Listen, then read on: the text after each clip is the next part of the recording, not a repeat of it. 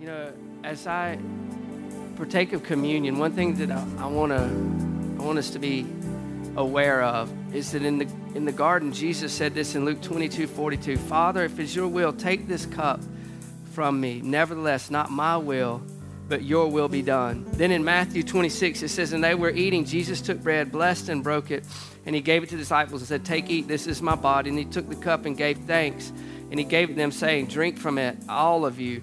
For this is my blood of the new covenant, which was shed for many for the remission of sins. But I say to you, I will not drink the fruit of this vine from now until the day that when I drink it new with you in my Father's kingdom. Here's what's so powerful about that.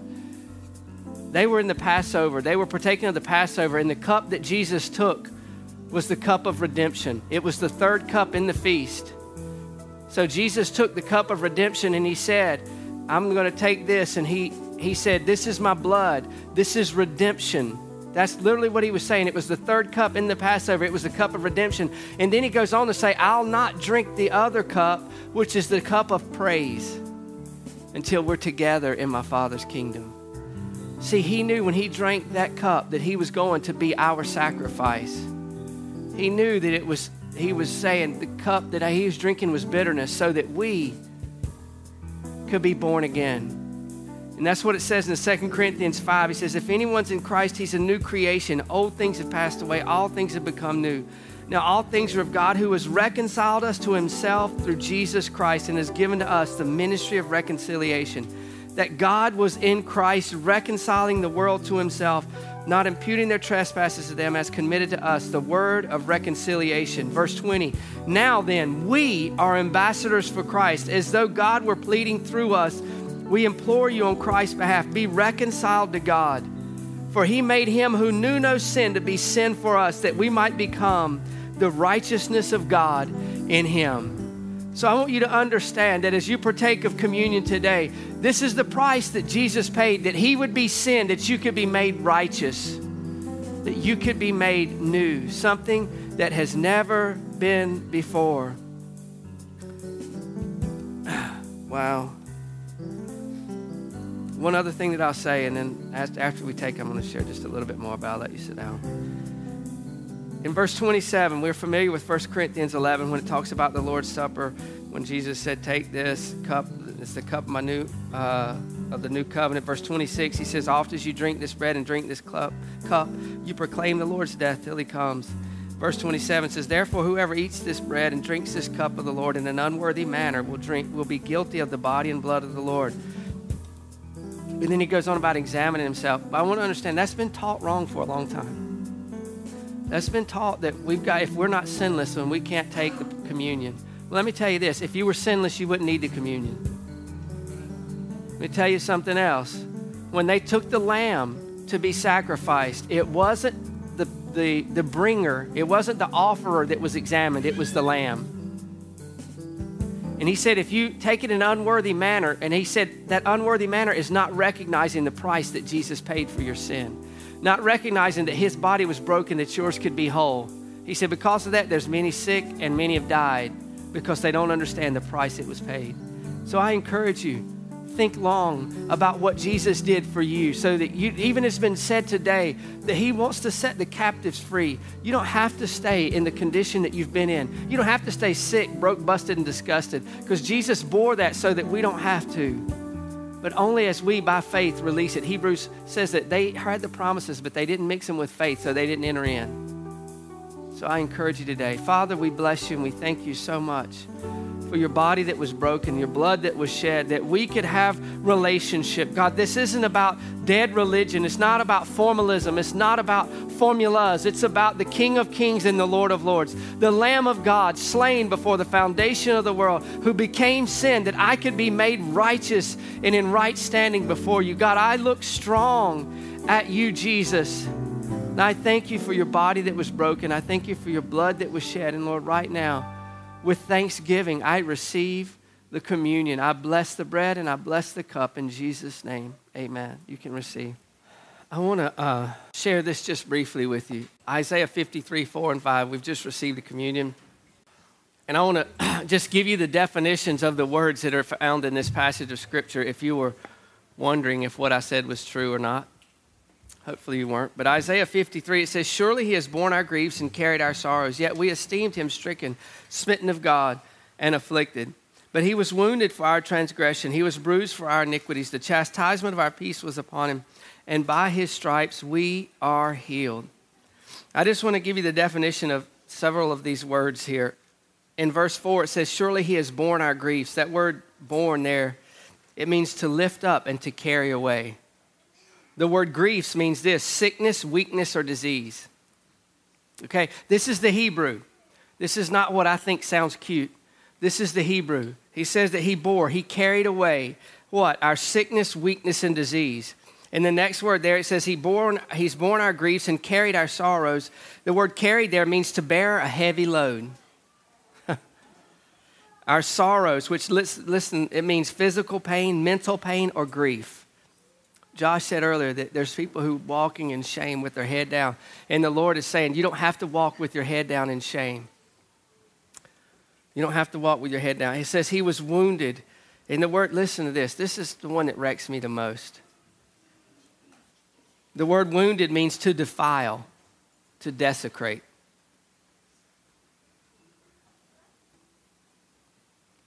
To bore through and to pierce. So when it says that Jesus was wounded for our transgressions, it says that Jesus was defiled and desecrated for us. That's why I worship like I worship, because he's worthy. He was bruised, and the word bruised, oh, a transgression means rebellion, a breach of relationship. So literally, Jesus was defiled and desecrated so that we could have right relationships.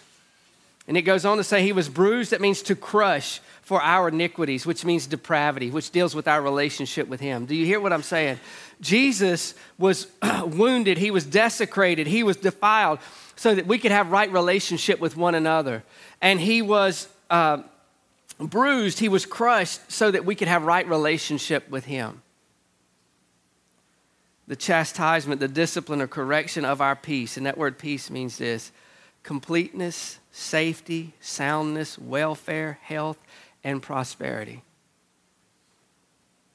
That's pretty good. The chastisement of our peace was upon him, and by his stripes, by his, bru- his wounding and his bruising, we are healed. And that word healed means to make whole, healthy, to restore. Amen. And that's good news right there. I would just encourage you, as I was sharing earlier, out of Luke 4 and Luke 7, and out of uh, Isaiah.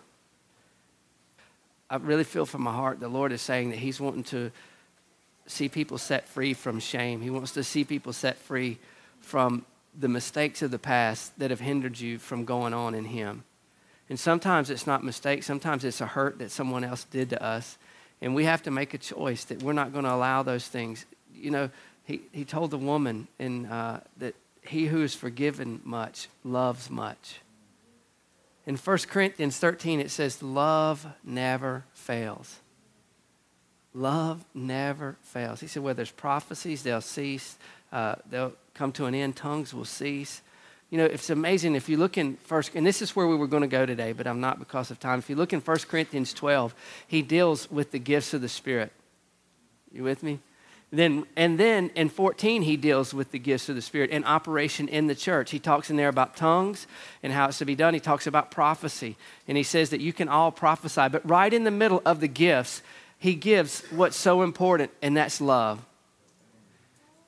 Because he says, look, the, gift, the gifts will cease. They have not ceased. If you've been brought up in a church that's a cessationist church, which is a big word that says that the gifts of the Spirit, the nine gifts of the Spirit, were just until, uh, the, till the apostles died, that's, a, that's not true. That's error. That's tradition of men. And what they, well, my Bible's not broken.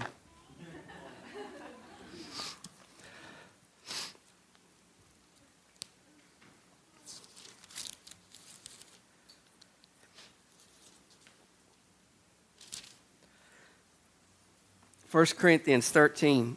We had our Valentine's banquet late, a week late, because of the uh, s- snow and everything. And so this past Friday, we had our Valentine's banquet. It went, it went really well. But one of the things that I read to everyone was 1 Corinthians 13. Verse 4, it says this Love suffers long, it's kind, it does not envy, it does not parade itself, it's not puffed up. It does not behave rudely, does not seek its own, is not provoked, thinks no evil, does not rejoice in iniquity, but rejoices in truth, bears all things, believes all things, hopes all things, endures all things. What is this? Love.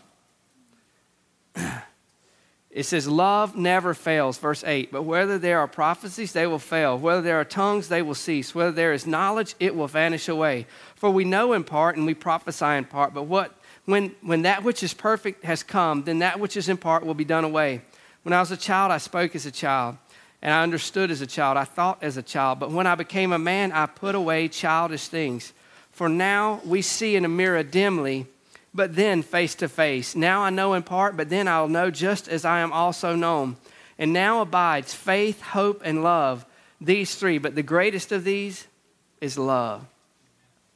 And here's what he said He said, Pursue love and desire spiritual gifts. And that word uh, desire there is a strong word. It means to be zealous for, to burn with desire.